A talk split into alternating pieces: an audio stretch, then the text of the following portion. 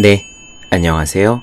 본격 공부작업 팟캐스트 서울대는 어떻게 공부하는가 한지우입니다.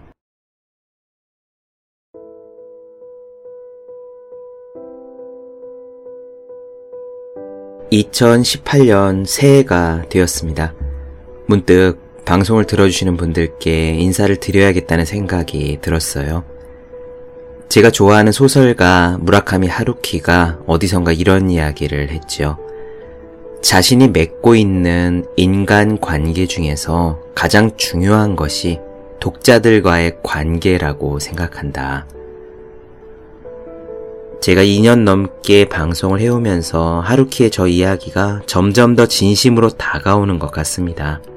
그 덕분에 올해도 별 탈 없이 무사히 방송을 할 수 있었고 또 이렇게 새로운 해를 맞이하게 되었어요. 2015년 10월에 처음 방송을 할 때는 의욕은 있었지만 사실 얼마나 계속 할 수 있을지에 대한 특별한 생각은 없었습니다. 늘 부지런히 읽고 꾸준히 방송하겠다라고 말씀은 드렸는데 그래도 이렇게 막상 2년 넘게 주 3회 방송을 해오고 보니 결국 모두 계속 방송을 들어주신 분들 덕분이라는 생각이 듭니다. 2017년에 방송을 돌아봤어요. 칙센트미아이와 황농문 교수님의 몰입 시리즈로 문을 열었더랬습니다. 앤서니 라빈스의 내 안에 잠든 거인을 깨워라도 다루었고요. 학문의 즐거움이라든가 탤런트 코드, 행복하게 일하는 연습처럼 제가 좋아했고 아껴두었던 책들을 많이 꺼낸 한 해였습니다. 논어나 한비자, 장자 같은 고전을 다루고 싶었었는데 결국 그러지는 못했고요. 새해에는 다시 시도를 해보려고 합니다. 직장 일을 하면서 또 글을 쓰거나 다른 일을 하면서 주 3회 방송을 꾸준히 할 수 있을까 걱정도 많았지만 어쨌든 꾸역꾸역 잘 버텨왔습니다. 올해 이 서울대는 어떻게 공부하는가 팟캐스트의 다운로드 숫자가 얼마나 될지 궁금해서 통계를 열어봤더니 340만 건이 조금 넘네요. 지금까지 누적 청취수를 보면 700만 건 정도 되는 것 같습니다. 제가 잘해서라기보다는 좋은 책들과 그 책들을 쓴 훌륭한 작가들이 있기 때문이겠지요. 그 책들 덕분에 저는 꾸준히 방송을 해나갈 수 있습니다. 그래도 종종 이런 생각은 합니다. 이 팟캐스트 아래 댓글로건 아니면 제게 메일이나 쪽지를 주시건 간에요.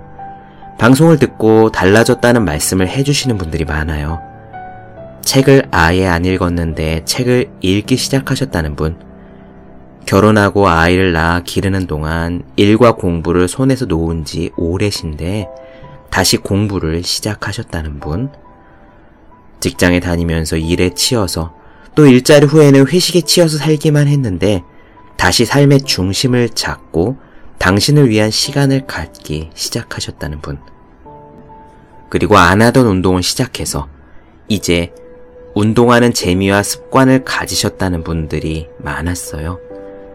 그런 말씀들을 들을 때마다 내가 그래도 이 방송을 하면서 복을 짓고 있구나 하는 생각이 들어요.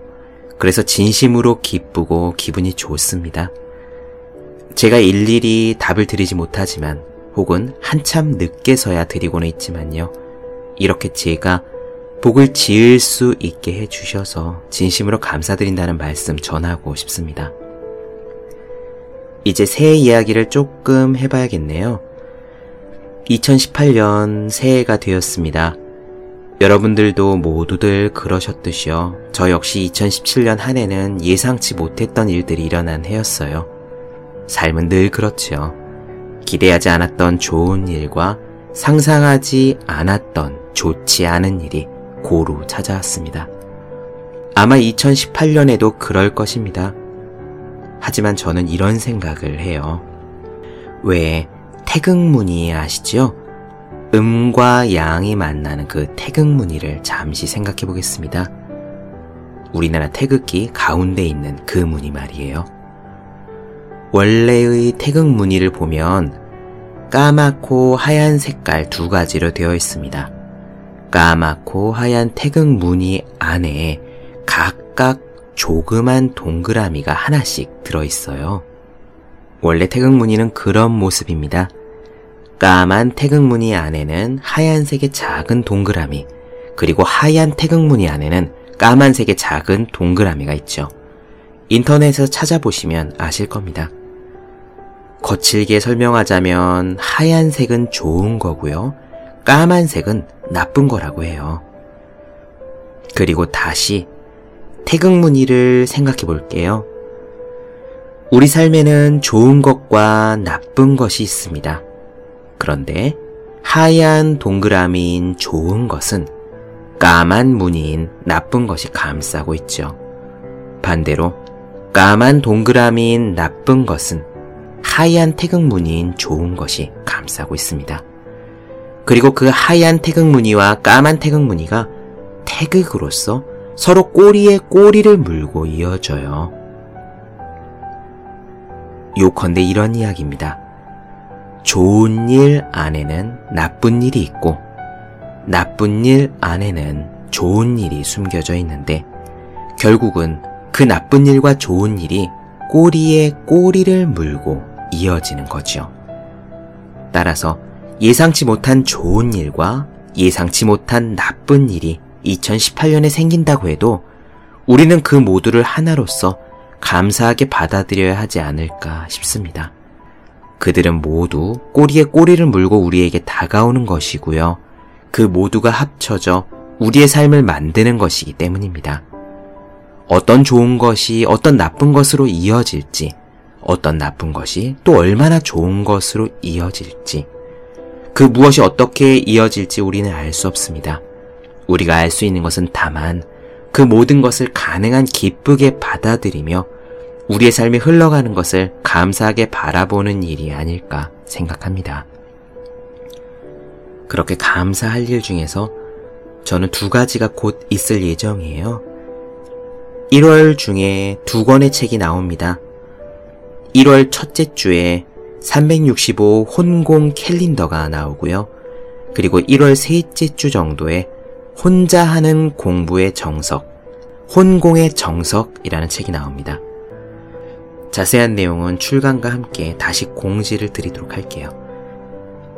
2018년에 어떤 일이 또 있을지 모르지만 모쪼록 그 모두를 기쁘게 맞이하며 나아갈 수 있었으면 좋겠습니다.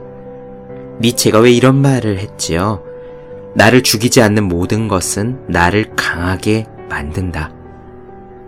새해에 많은 일들이 또 있겠지만 그 모든 일들은 우리를 강하게 만들어줄 겁니다. 새해에도 계속 부지런히 읽고 또 꾸준히 하겠습니다. 여러분 모두 새해에도 열심히 공부하십시오. 저도 열심히 하겠습니다.